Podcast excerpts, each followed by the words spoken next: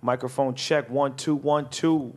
Ladies and gentlemen, we would like to welcome you to the first episode of Rinsing Off, The whitewash. brought to you in part by PCP Media.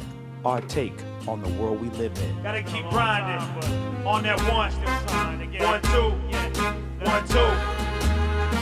Can you keep the rhythm like one, two, two, two, one, two, one, one, two, two, two, one, two, two, two, yeah, one, two, uh, one, two, one, two, rinsing off the whitewash. Yeah, yeah, yeah. Rinsing off the whitewash. Episode one. Episode one, two. One, two. One, two. One, two. Yeah, two. One, rinsing, rinsing off the whitewash. One. This is the One. first episode of Rinsing Off the Whitewash. We titled this The Construct of Whiteness, The most lethal tool in establishing the Western worldview. the most lethal tool Get it together. establishing the Western worldview. Oh, yes, indeed.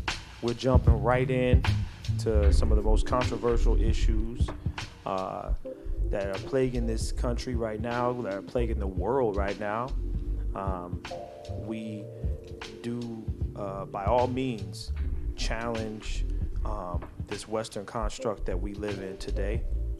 Uh, and we believe that the Western worldview construct has basically conditioned the people of this country to become extremely ignorant and um, also disinterested in the way in which our society operates and how it inevitably affects those same people. You know, they're not even interested in the in the fact that this stuff is actually hurting themselves. You know. And, and, and, and we're calling this, again, we're calling this podcast Rinsing Off the Whitewash to demonstrate how the construct of the Western worldview has taken away from our identity and our community. Mm-hmm. So, our goal as black men mm-hmm. is to open the minds of those who are unaware.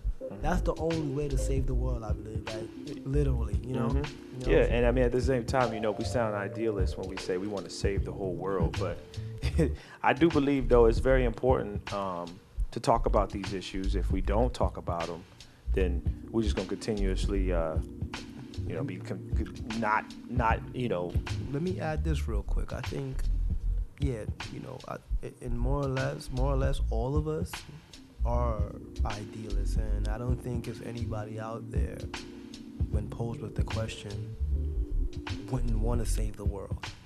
Whatever, whatever, whatever way they. Hmm. But to what extent, though? That's the question, right? To what extent, like, and, and, and in which way are you trying to save the world? Because I, I got to imagine like people like, uh, you know, some of the some of the some of the emperors and things of that nature that plague our ancient history probably thought they were going to save the world. I'm sure even Hitler, to an extent, probably thought he was saving the world. Basically, So it's like, you know, to what extent though? You know, that's always the great question. I think to the extent in which we're trying to save the world is more on the on the very uh, uh, on a more like social, you know, side of things. Like right now we all can understand and I mean, viewers, we're asking you to think about this and I'm sure you can agree with us when we say that the world we live in currently right now is is, is quite frightening.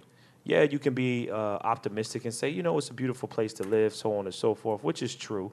But at the same time, there's a lot of crazy stuff happening right now.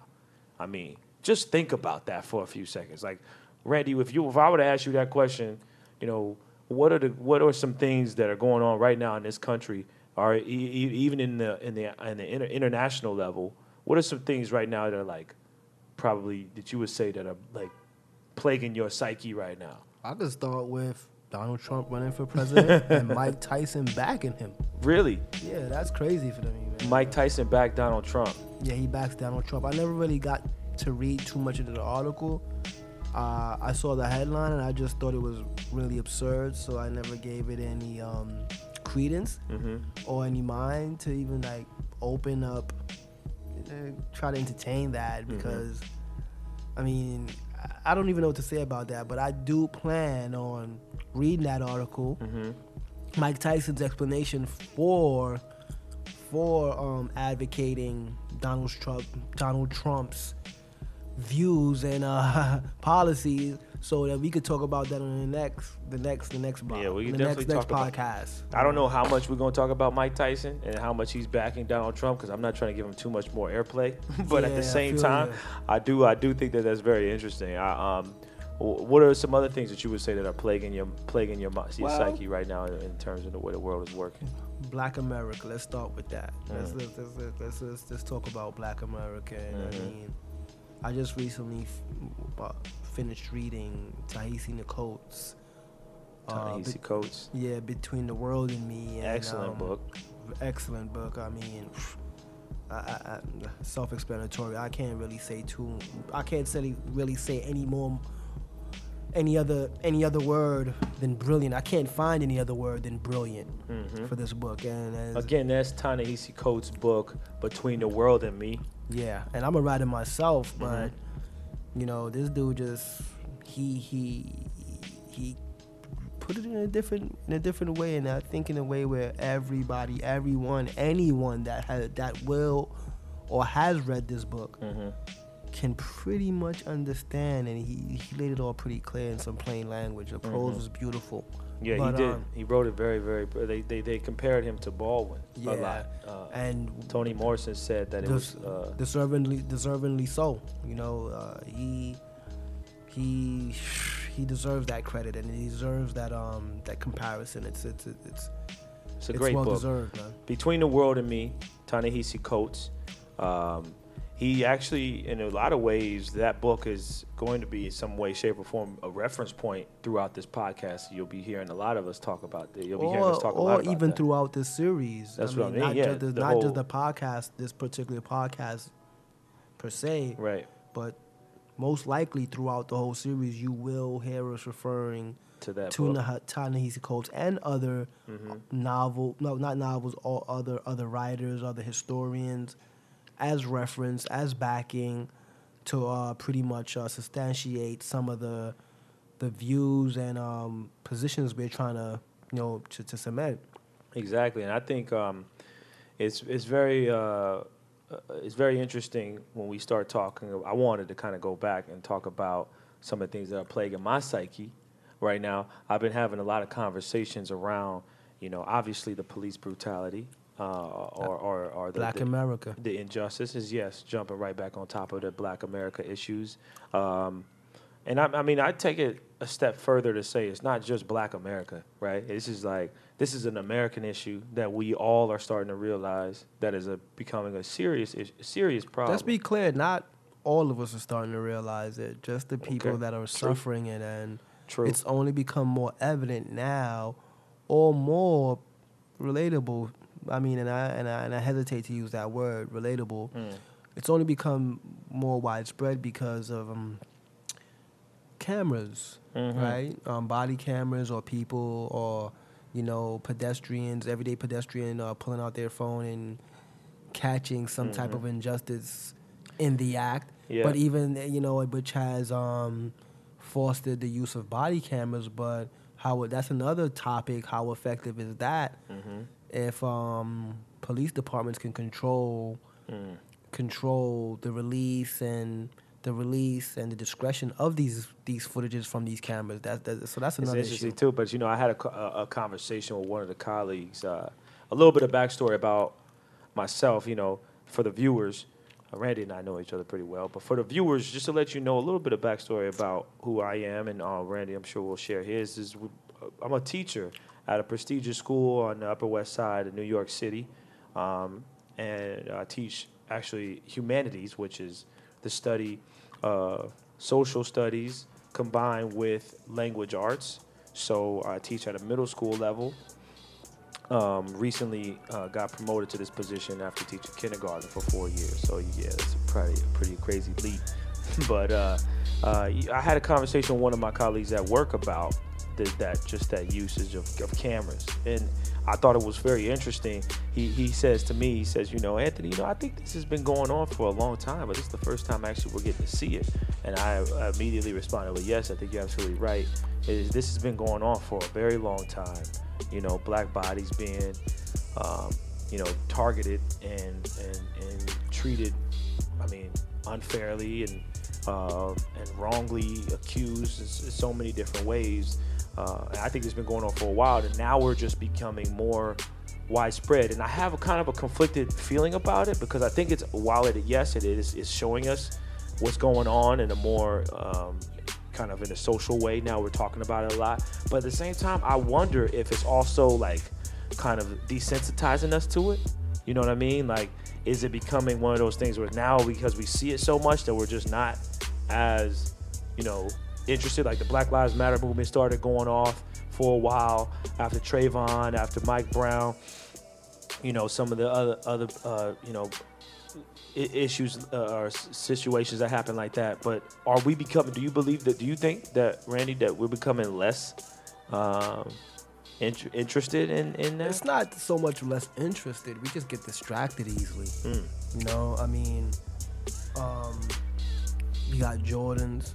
Oh yeah, know, we're gonna get to that. Don't we give them all we that. Got, we get. we got, we we got the the the the, the, housewives of the, the, all the basketball wives and we got Yeah. high fashion, you know. Which I understand all these things. These are coping mechanisms. I get it, you know Right. through the stuff that we've been through and how we want to feel about ourselves and that goes across the board to everybody because of the society we live in we live in a materialistic society Mm-hmm. so these things are coping mechanisms for, but for the black mind and for the black body these things are a deterrent for deterrent to our progress because we're too concerned about them and not concerned about the things that um, will propel us forward as a people because if we look at it right Mm-hmm. the black um the Jews, the Hispanics, the Asians, their communities are pretty much tight knit and strong and they support each other. Look at Donald Trump. Donald Trump is um Again, we mentioned Donald Trump. yeah, I mean, I know Donald Trump is about. To, I know, man. He's just everywhere, and um, he. But like back to the subject, he's about to uh, make an appearance on NBC. I don't know if they went through with it or Saturday not Night Live. and the, the, the, the Latino community are so up in arms about that, and you know, and they're they're serious when it, when the matter comes to comes forward. They stick together now. With us, with with what's with, with what's going on, Anthony talking referring to this whole police brutality thing. It's been going on, and if we want to make serious changes, there's things we can do, but we as a people who have to work the hardest, who have to, you know, more than any other ethnic group that has come into this country or have been forced to come into this country, I should say, mm. Or you know, we've been we've been what 400 years and we're still in a position. How come it's so easy for the Arabs to come in and start a business? How come it's so easy for the Chinese to come in and set up their business and get it going? Again, it does. It starts with the community. Well, just support. to defend that side, of, to defend the op- opposite side of that, though, you know, the Arabs, the Chinese, um, any sort of Asians and Latinos, uh, they all also have to deal with their their fair share of discrimination. Of course, and of their course, fair share of course. uh, what I'm saying is, for us, the problem where lies with us, Mm-hmm. they come in, and what I was about to say was like the issues lie so much in community. They support each other. How come we? How come it is? How come it? How come? How come we've stopped supporting each other? Why don't we support each other? Hmm. Why is it such a bane to see another black man on top? I mean, that's another thing we got to get into. Like, why, yeah, why is that? touch on you that know, so podcast. tho- Yeah. so th- those are those things too. I mean, Well, you know, we brought that to your attention. Just a little bit of a side tangent that we went on there, but this this podcast is uh, like we said, we call this podcast "Rinsing Off the Whitewash." Um, this is the first episode. Um, I myself am an educator. Randy is also an educator, new to the same school. We're not going to mention the name of the school because we're not trying to give out too many names, but at Exactly. the same time, we do work at a private school on the Upper West Side. We're both African American males who recently moved on to the middle school floor at this prestigious um, school on the Upper West Side. And um, we found each other simply because of obviously in this type of an environment, there's not a lot of people that look like us there. Exactly. So when I found out Randy was working there, I've been working at the school itself for five years. It's my fifth year, but this is my first year at middle school, and I got to meet Randy. We started immediately uh, talking about plenty of different things that came to mind, and then we decided, you know what, let's let's just put together something like this for a podcast. In which case, um, we wanted to talk about and cover uh, or uncover some of the issues that are plaguing our society, um, and at the same time also being able to write alongside of this. Randy's a writer, like he mentioned. Uh, myself am a writer. Um, at the same time, being educators, we wanted to be able to utilize this podcast for educational purposes while also having a written piece that you'll be able to follow along with as you're listening to this. Uh, you can refer to the written piece that's going to have a plenty, a plethora of uh, sources and just more kind of uh, side dialogue and just side thoughts that we didn't get to cover fully in this particular episode. But we encourage you to visit pcpmedia.us. PCP stands for Popular Culture Productions, not the drug. So check us out at pcpmedia.us, our take on the world that we live in. Bomber drop, damn you! This is episode one of Rinsing Off the Whitewash. We will go on tangents. We will have fun here, but at the same time, we are dealing with some very heavy issues. The topic at hand Heavy. today, the topic at hand today is the construct of whiteness and its influence, or its, uh, uh, uh, its, its basically is the most lethal tool uh, in the establishing the Western worldview. Um, we've already kind of given you basic hint and a basic guide to what we mean when we say the term whiteness, but now we want to go in a little bit further. We're going to actually uh, dig in a little bit deeper now and talk about what we mean when we say privilege and its connection to whiteness. And then hopefully bring this full circle and, and show you how that is connected to the Western worldview. Um, I want to talk about a quick example of something that I had happen to me. Yeah, go Uh, ahead, man. I went. I actually was fortunate enough at this at the school I teach at. Like I said, it's a great school. So it's a very privileged school Awesome school. awesome school on Upper West Side. Randy's also a teacher there as well. Um, it we I was actually able to take this workshop called Undoing Racism by the People's Institute. Please look them up if you're in New York City. Even if you're not in New York City, I'm giving them a plug now because I believe it's very important for those who are educators or those who are working in um, you know, big business or who want to just build some camaraderie with their colleagues at work, I would definitely try to advise you to ask your employer to send you on this workshop retreat. It's like a three day workshop over a weekend. And essentially, in this workshop, you're undoing racism. Um, Sounds interesting. it is very interesting. I'm I hopefully I'll actually want to get you to go to one of those too. If, if I'm down. Uh, we'll make sure to set that up too because I think that's important. I want to go again. I've already been twice. It's, and this is powerful to me. And, and particularly, there's this moment that happens that really, for the first time I went, showed me about what privilege really was. So they they basically had a you know there's quite a few people that come you know at this weekend workshop. I said we had over about 50, 50 people there uh, all different nationalities and cultural backgrounds. Um, but particularly, there was a question asked about what privileges those who identified as white felt as though they had innately by being white. And what are some things that you like, quote unquote, about being white? Was the question, end quote.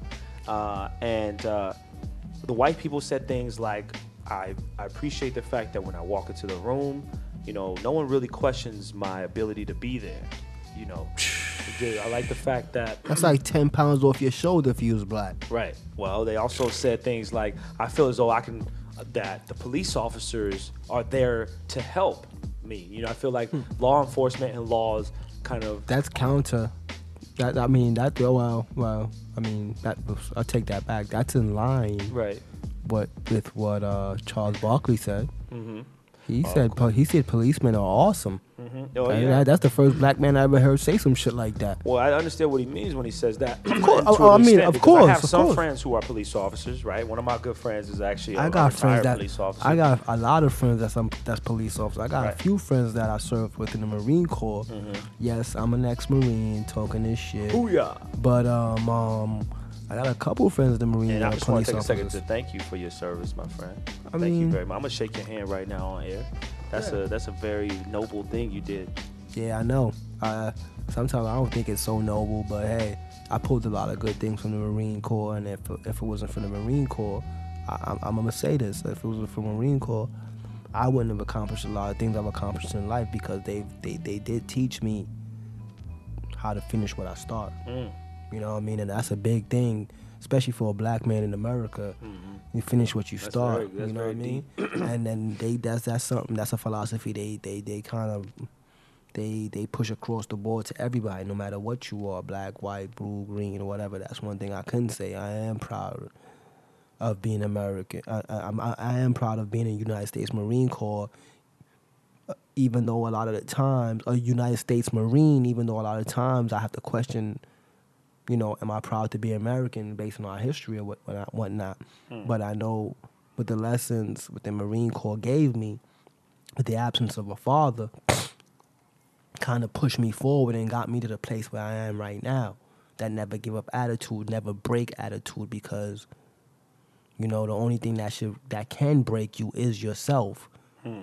So those lessons have taken me a long way. I I wouldn't have been a writer if it was a Marine Corps. You know what I mm. mean? So that's that, that, that, It's that- deep. you know. So that And I got to tell you too, just to that point. I mean, I've been in a couple meetings with Randy, and he said one thing that stuck out to my mind. He says, "You know what? I never stress. I never, I'm never worried or concerned about too many things because I've been through too much to really have this this stuff here that we're dealing with right now in this day to day activity, living here, working in this school and this w- wonderful institution. Is like this is light work compared to what I've been through, and to me, that's really powerful to say that. And I and I I, I am trying to adopt some of that into my life, but unfortunately, I'm stressed a lot. that's his life, man. I mean, you know. And I think that's what that- that- that's where where where, like white privilege comes from. You know, how many of these people, how many people, how many, and it's like I'm gonna say this: a lot of them are people that I've went through the boot camp and school of infantry with were white, and they didn't come from a privileged background. Mm-hmm. They didn't have a lot of money. They weren't the Hiltons. They weren't the Rockefellers. They weren't these big names. They didn't come from there. They wasn't descended of these people. They didn't share in the wealth. So it's crazy that these people can go through hand in arm, well, shoulder to shoulder with me through a process, mm-hmm. and then be treated the same and like shit. When they get back out to the world and they go different places and branch out, mm-hmm. never really having any prestige attached to their name in the past, can ascribe to these privileges. Mm.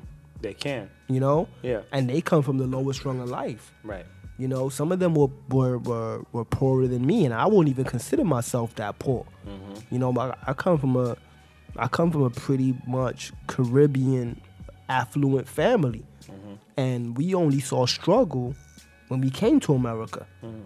You know, trying to advance. You know what I mm. mean? And my grandmother, my father's side, we had businesses. We owned businesses in our country. We own businesses in our country. We own land. You know, so coming to America to see this, it was kind of like you know shell shocking, especially to me. I'm not used to this crap. Mm. Well, when I was saying back when I was at this workshop and listening to the privileges that they were saying, uh, you know, like I said, yeah, they feel as though the people, like the, the, the law enforcement is at their aid. They also feel as though, you know, they don't have, they can go into a store or something and not necessarily feel as though they're they're going to ever be asked questions about things or they won't going to have anyone following them. They also felt as though, you know, when they walk in the room, some places that they were looked at as though they were, you know, they that they were they were very versed and well knowledge in things that they were an expert, if you will. Um, and and it was interesting because they said that piece, and then you have the time for people of color to speak and, and asking the question of, um, you know, what what is it that you like about being black? And a lot of the, the things that people said were, you know, I love my hair, you know, I love my skin color, I love my culture, I love my food, I love, you know, the way I look. I love it was more attributes of self rather than things in which the country offered us. Because when you and and once that was kind of apparent, because we wrote the whole list down, there was a bunch of things written down on this list. And when that was apparent, it, it, it blew up my mind a lot because I was like, whoa, I didn't realize this, but but I want all those privileges that those white people get too. But for whatever reason, that stuff is just so far foreign to me that I can't even imagine myself having those things right now in this present time. so that was the first time I was really experienced, um, or I had really experienced firsthand what the differences between black and white, the privileges were, you know, between those two uh, constructs. That's for real because for them it's never a power. You know, you know what's funny? When a black person do some shit, or a Spanish person do some shit, or an Asian person do some shit, the people of those respective cultures are like, damn, he make us look bad. You know, he's making us look bad, or whatever the case might be. But when a white person is categorized as a serial killer or a cannibal or whatever the case may be, white people got the luxury of saying, "Oh, you don't got nothing to do with me," mm-hmm. you know. And we, as the the the the the lower rung people in mm. society, we look at it like, okay, you know, we don't have to attribute that one action to all white people. Mm-hmm. But then when we see us do some shit, kill people or go into mass murder or do some shit that's out of the ordinary for us as a people, we're like, damn, he's embarrassing us. That is is a, is a depth to that. There's a depth to that, and that's crazy. Like my professor in college told me one time too. You know, she told me that um, and she was white. She told me that black people or people that are less privileged in society under understand those that are privileged more than those are privileged understand them. It's true. Well, I mean, why would you, in the history, you can go back to the history books. Why would you ever try to understand those who are who you believe are less than you? Exactly. Never would. I mean, Christopher Columbus, prime example, looked at these people when he came over to the islands that he discovered, and he looked at these people and didn't understand what the heck they were doing. He just saw them and thought that they were less than him, and then automatically thought that he didn't have anything to learn from them. All he wanted to do was just rape, pillage, and kill them, find the gold. So he wasn't trying to learn about their culture. He wasn't trying to understand why they didn't have any clothes. He didn't understand want to understand why they weren't so infatuated by money and monetary and materialistic measures. So that makes perfect sense to me. But to kind of wrap this all up a little bit more and tie it into a knot, and a beautiful knot, by the way, is just to talk about how privilege and racism go hand in hand, right? Uh, I like the idea of saying that racism holds the social construct in place. And racism, again, is a specious term. I like that word specious, which basically has no meaning whatsoever. And it just basically holds this social construct of, you know, the Western worldview in place. Um, and there was a fun quote that was also said at this workshop that I want to say is that human beings don't function well without power. You know, it makes Real them talk. feel it makes them feel as though they have they don't have control of their lives if humans don't have power. And that is like in all the history. Every from the beginning, it's like you have to control natural resources. You have to control lands and things of that nature, or else you feel as though you are misplaced in this world. But uh, when we come back, I'm going to Human beings always want power because we actually know subconsciously we don't have no power. We, we, we- actually all are whim. We're at whim to the universe and its decisions. As much as we like to dictate things and believe we are dictating things, we're at we- we're at the mercy of the universe, basically. It's true. And that is amazing. That's deep. That's very deep. We don't have any power. We're not that important. And when we get back after this quick little snippet here, we're going to talk a little bit more about the construct of racism and the beginning of whiteness. We're going to refer, like my man at Ranscrivner said, to the, the wonderful time of the 1600s here in this country known as America. And we are going to talk about the wonderful place of Jamestown, the wonderful place of Virginia, in which those Europeans who were so infatuated by sex decided to name the. But we will be back after these short messages. This is rinsing off. The whitewash. We've got some difficult days ahead. But it really doesn't matter with me now because I've been to the mountaintop. It makes it hard to sleep nights and easy for us to lose sight. We're living to die. Rinsing Off the Whitewash is a proud supporter of the Day After MLK movement of social and creative arts. The mission is to educate, entertain, and inspire young people and our communities to support the idea of undoing racism and the construct of whiteness. The Day After MLK presents a possible solution to America's struggle with racism and inequality, as the overall message is to build collective mindfulness and understanding. Please visit pcpmedia.us to learn how you can support the Day After MLK and walk with us into the future of change. I wanna know what my point is. Point is. Point is. Point is.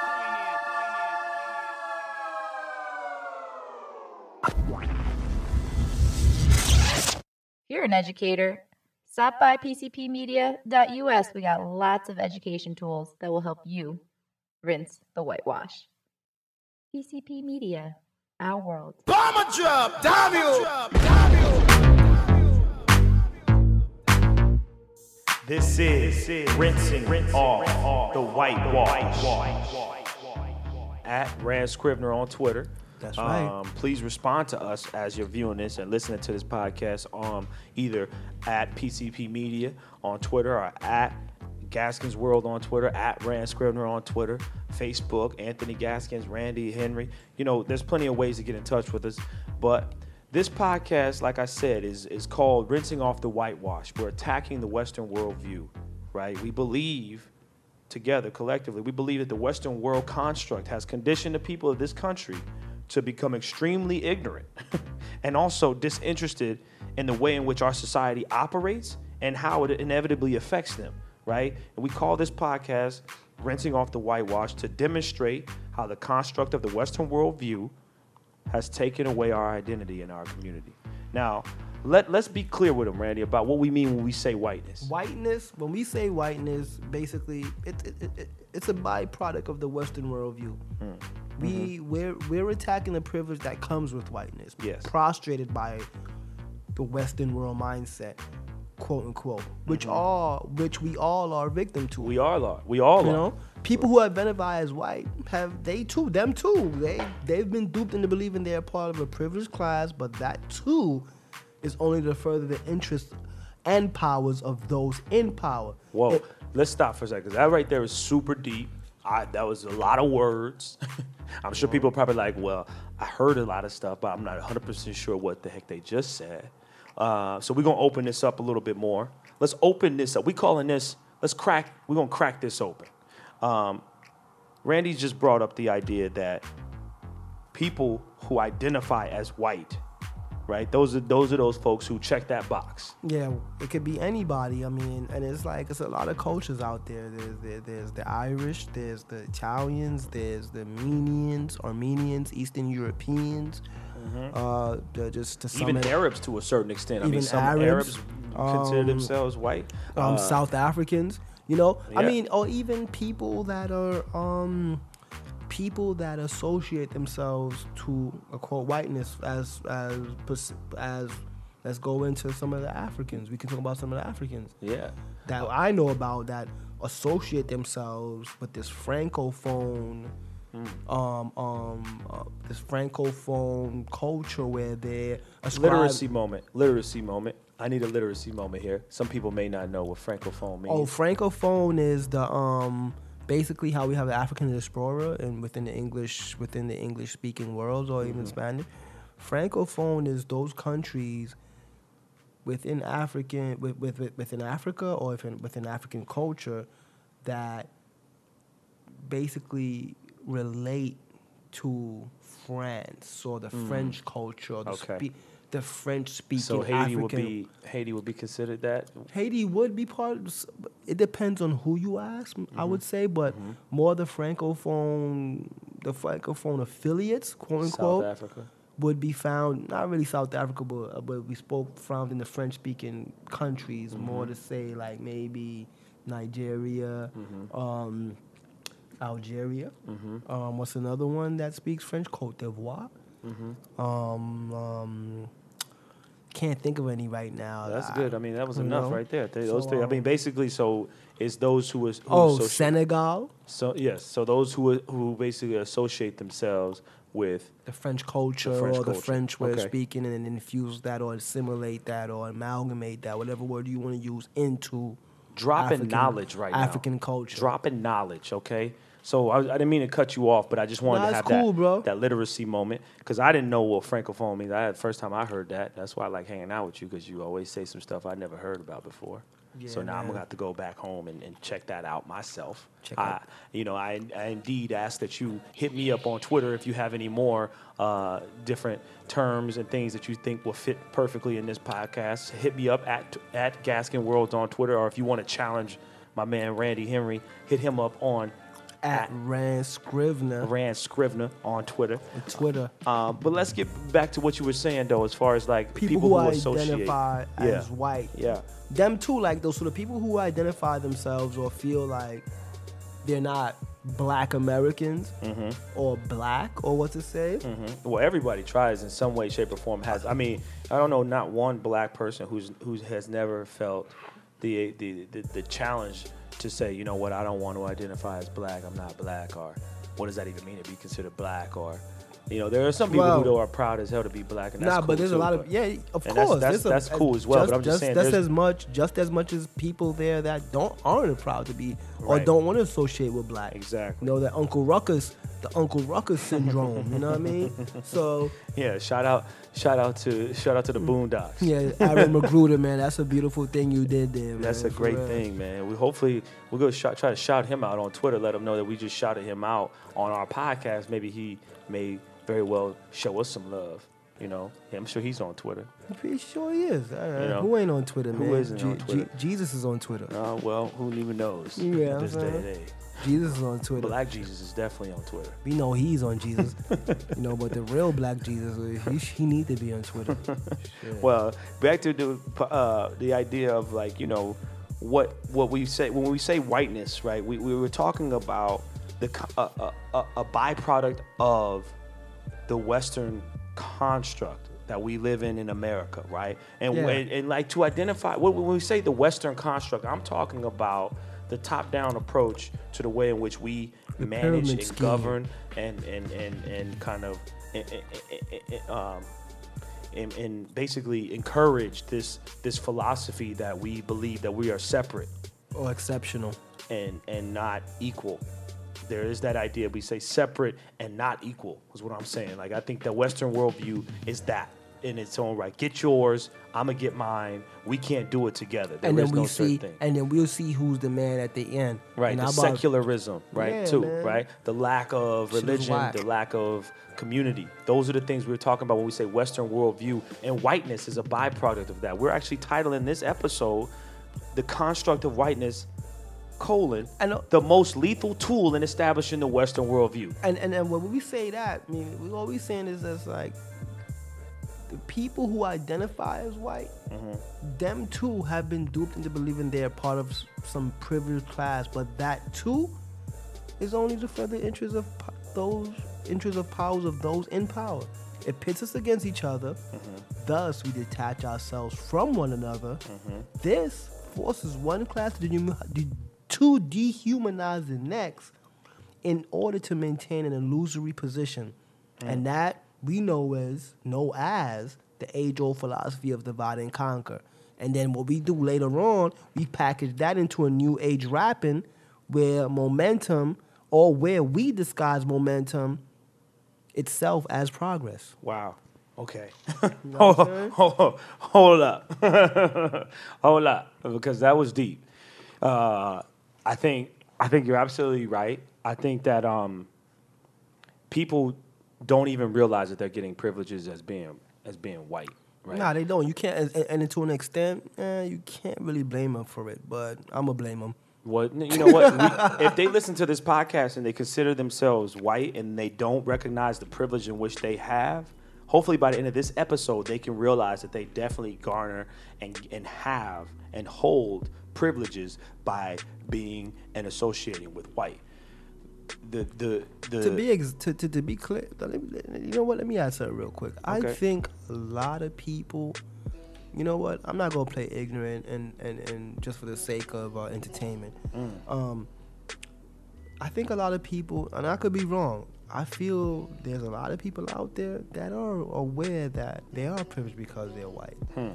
You know, I, not saying it's, it might not be a majority, overwhelmingly, but I do believe there's a good amount of people, a good amount that know that they're privileged because they're white because certain things they would do in certain settings mm-hmm. dictate that. Mm. You know, Can you like go Ta- deeper? Like Ta-Nehisi Coates's reference in his book. Again, between our world, between the world and me, a quote from Richard Wright, another great art, another great Black American writer. Um, he said when you know he's the part where he talks about his son, you know, they're getting off the train and this white lady pushes his son, and he knows if they were in Brooklyn or somewhere where it was, uh, you know, a even or predominant black population, she wouldn't do this. But because of where they were at, she felt extra, you know, vigilant in this act. And then he even said that a white male came to her defense when he tried to defend her his son because this woman pushed his son out of the way. Mm-hmm. You know, mm-hmm. and th- that that that right there is an instant of white privilege. Would she have Would she have done that? If she was in Flatbush, Brooklyn, or mm-hmm. if she was In at Harlem. 100, 161st Street in the Bronx, Right. or in 125th Street or 100, 135th Street in Harlem. Would she have done that? So there goes that w- that instance where subconsciously that white privilege is, is is brought to the surface. Mm-hmm. Right. So that goes to show you that they are aware to some degree of this white privilege. Well, we're gonna open that up even Or more. uh, let me, I don't mean to cut you off. No, go ahead. Go even ahead. I'm a New Yorker. I've been living here for what the last what twenty something years of my life. Mm-hmm. I'm 34, so I've been living here for a long time. Mm-hmm. I ride the trains, which is the which is the the, the, the rite of passage for uh, anybody that lives here. Mm-hmm. White white people. Y'all gotta start being a little bit more courteous. y'all, y'all step on people's foot. Y'all, y'all bump people. Y'all, y'all, y'all, y'all, y'all know y'all feel y'all step on somebody's foot, man, and y'all don't say nothing. Y'all.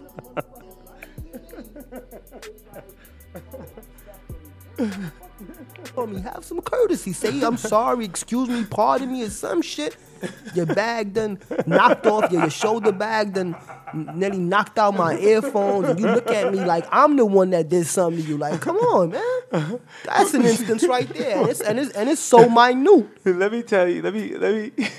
At Ranscrivner on Twitter just went off right now about a train. He, you gave him an opening about the train. He had to let you know how he felt about it. And I'm not mad at you, my friend. And I want to say something to to that is we're gonna open up more about this idea of white privilege and what that really means.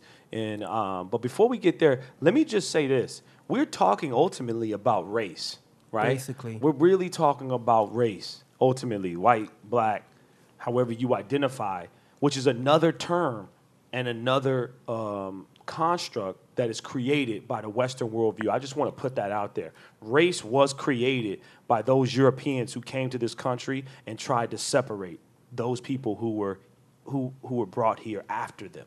Um, yeah, we're gonna get right again, back again, that. Being duped, being duped into believing they are part of a privileged class, but but that too is only to per, to service those in power. We're gonna talk about Jamestown when we get back, just to give you an example of that instance. Now streaming on PCP Media. Next to music, family is everything to me. Roman, this is not an interview. Your whole musician thing is cute, but can you please play some music? Some music? Cell, a short film about a man who, after returning home from prison, deals with the ramifications of defending his home and friends from an unwanted presence while struggling with the new limitations of his manhood post incarceration. Check it out on pcpmedia.us.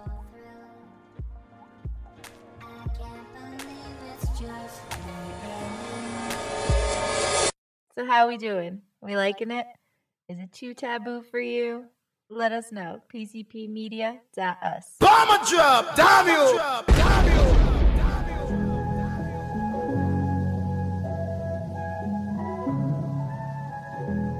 Rinsing off the whitewash, episode one.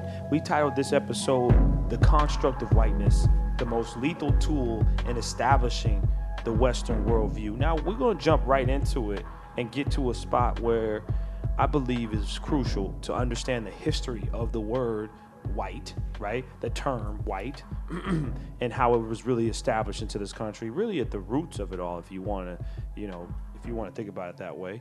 Um, basically, the the the timeline goes like this: 1492, we know about Christopher Columbus right? He came over. He was the first person to discover, well, not the first person. He was one of the first Europeans to discover the, you know, the behind the Bahamian Islands.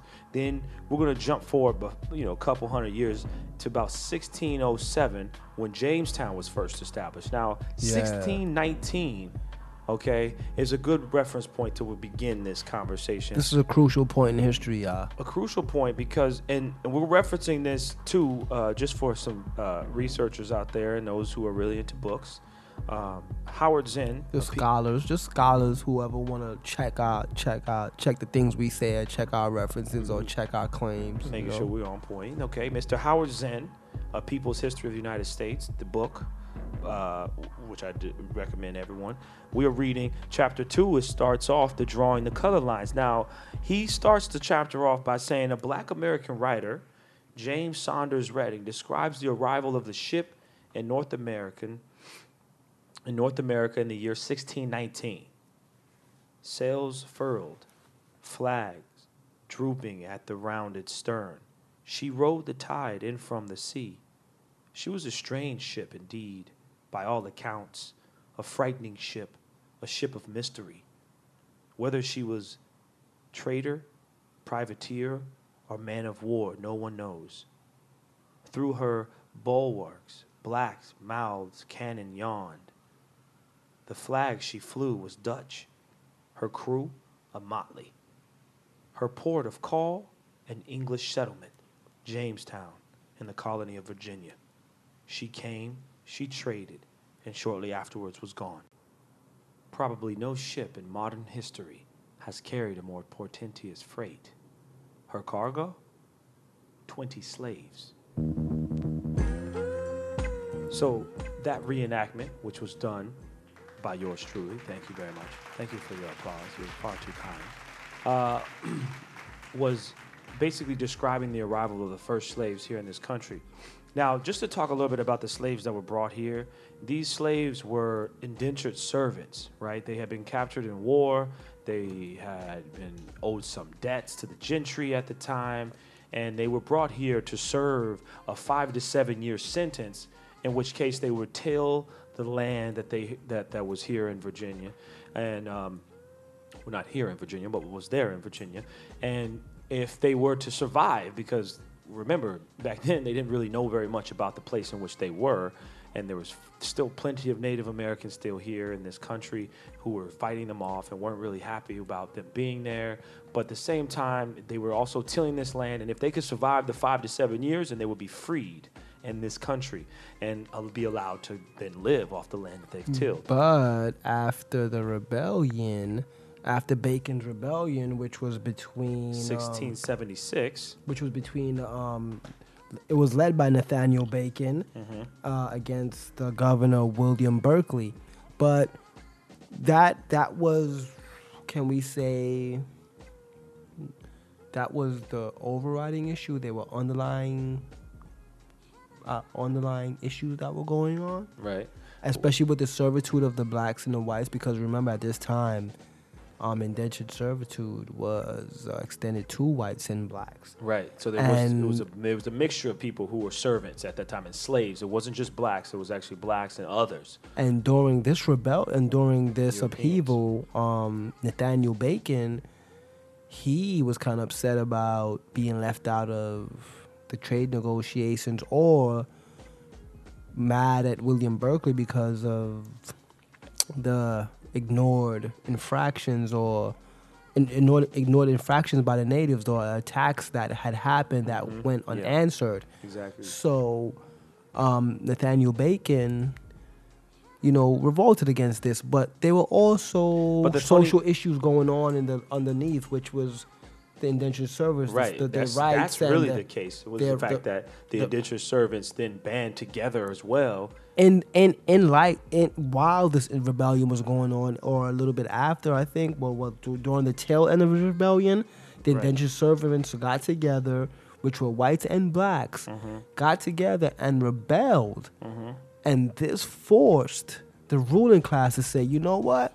Let's take let, let, let's let's take a little let's take things into perspective a little bit. Well, like, ba- well, well. I, I actually Berkeley was actually eventually kicked out of, of America. Essentially, he got ran out, went back to to Europe. but he did come back. He though. came back, right? When he came back, that's when he decided to bring this term to help segregate those who were different, to so that way Exactly. he can utilize those who were Europeans that Power were, in numbers. that were fighting against him to say, you know what, you are like me, okay? And in 1691 was the first legal usage of the term white, okay? That was when they first said white. And now, just to be clear, you know, whiteness was never even then defined. It was just used to tell you who was and who wasn't.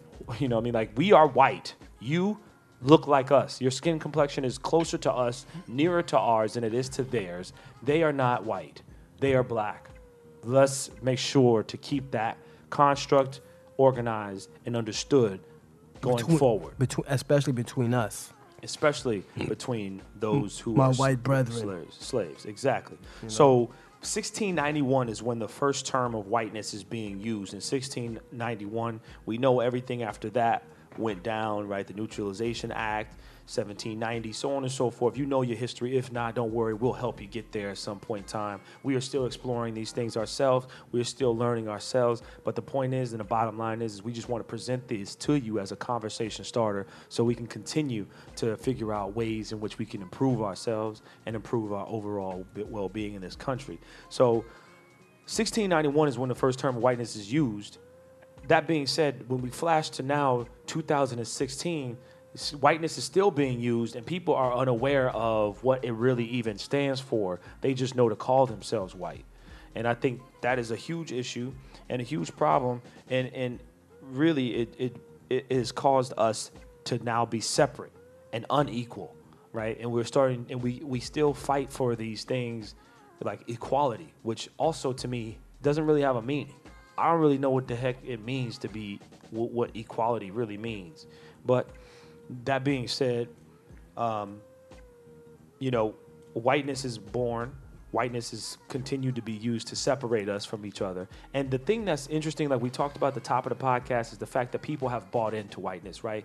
When first, when, when, when other people first came to this country, the Irish, the Jewish, the, the, the, the, the Italians, they all bought into whiteness. They were never ever, you know, and, and by buying into whiteness, they started to shed their own identity. To You can even go as far as to say with uh, black women with and their aberrance to natural hair. Right. I mean, black people have bought into whiteness as well. Like we we don't we do things to to to better. We do things to appease those who are in power all the time, right? We talk a certain way, we act a certain way, So others won't feel threatened. so others won't feel threatened. But we have assimilated. That's everyone has assimilated to, in a certain extent, to basically please those of higher power. Now, those who are in higher power, that's a whole other podcast, right? That's a whole other That's a podcast whole that can go into your whole idea of like you know conspiracy theories. That goes into your idea of the secret societies. That goes into your idea of the nobility and the and the, and the crown and the throne and All that. it goes deep into there as well. And that's what we and that's like a whole other you know, Reptilians you from out of space. that that goes that goes to a whole different place. You know what I'm saying? And I think that will be the next podcast. But we just really wanted to clarify what we meant when we say whiteness. We wanted to give you a little bit of history on the whiteness. And and now what we want to do is suggest that you read this book. Um, Randy and I both are reading it, start to finish. I'm actually going to be teaching some of it, "A People's History of the United States" by Howard Zinn, and it takes us to our our call to action. Not only are we asking you to get this book, we're not getting any sponsorships from this guy, by the way. But No, we just we just we just doing the real thing. We're doing the right thing and and shouting out the people that um the revisionist historians who are willing to uh show you a, di- a different side of history. Right. Whether it's white, black, uh, Asian, Indian, it don't matter, man. Like we're trying to make this into a complete a complete narrative where it's not so much when you look at it, when you, the viewer, look at it, or when the common man or the layman looks at it, it's not a puzzle. Mm-hmm. It's a puzzle that's already been arranged for you, so you can look at it with at one glance and get your story. Right. Boom, and and understand everything and and and feel it and, and relate.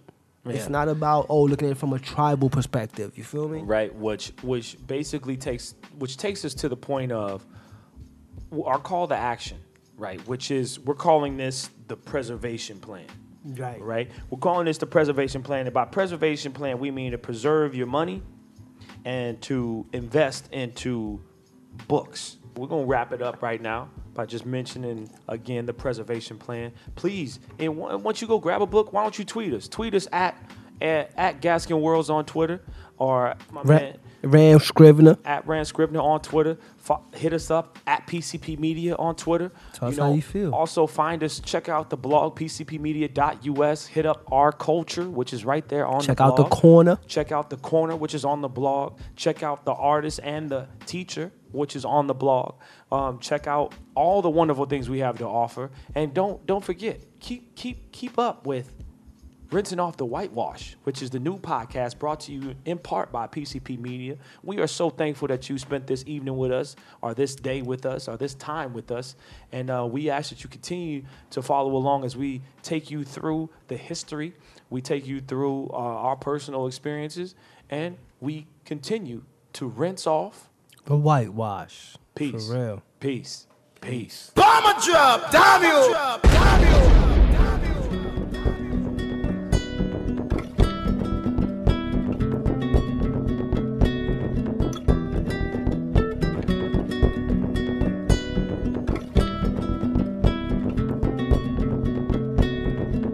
Mama crying, can't survive. She lost her mind, she's stressing out. She needs to pay back. Son took her money, daughter hungry, bought the shit. There's no refunding. She's hostage.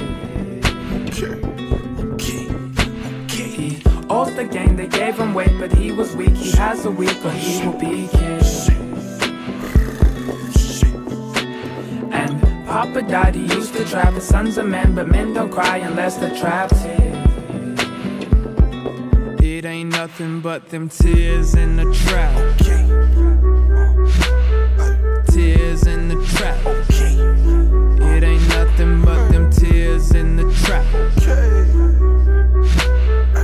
Tears in the. It ain't nothing but them tears in the trap. Tears in the trap.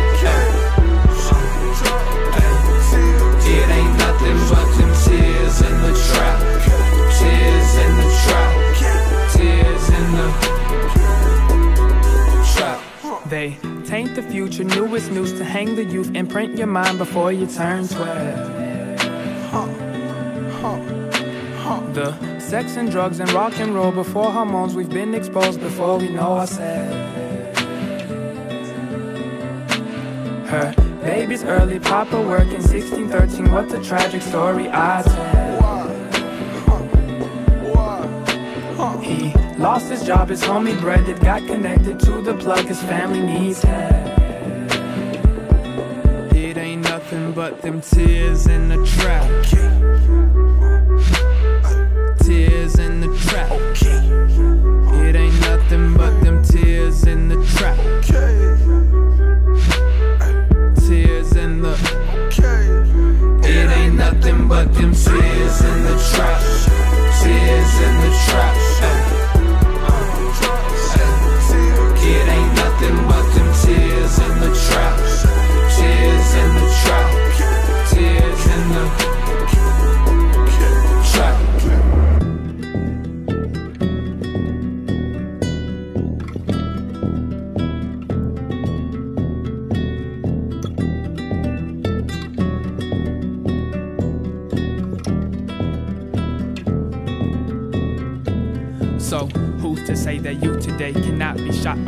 Slain by someone yourself? And who's to say that he was wrong? His story's long, he wakes and sleeps in everyday hell. So, mind your manners, P's and Q's, cause nothing new, no, nothing new can happen to the trapped. We think it's cool and harmless too, but who are you? Just look around, you might just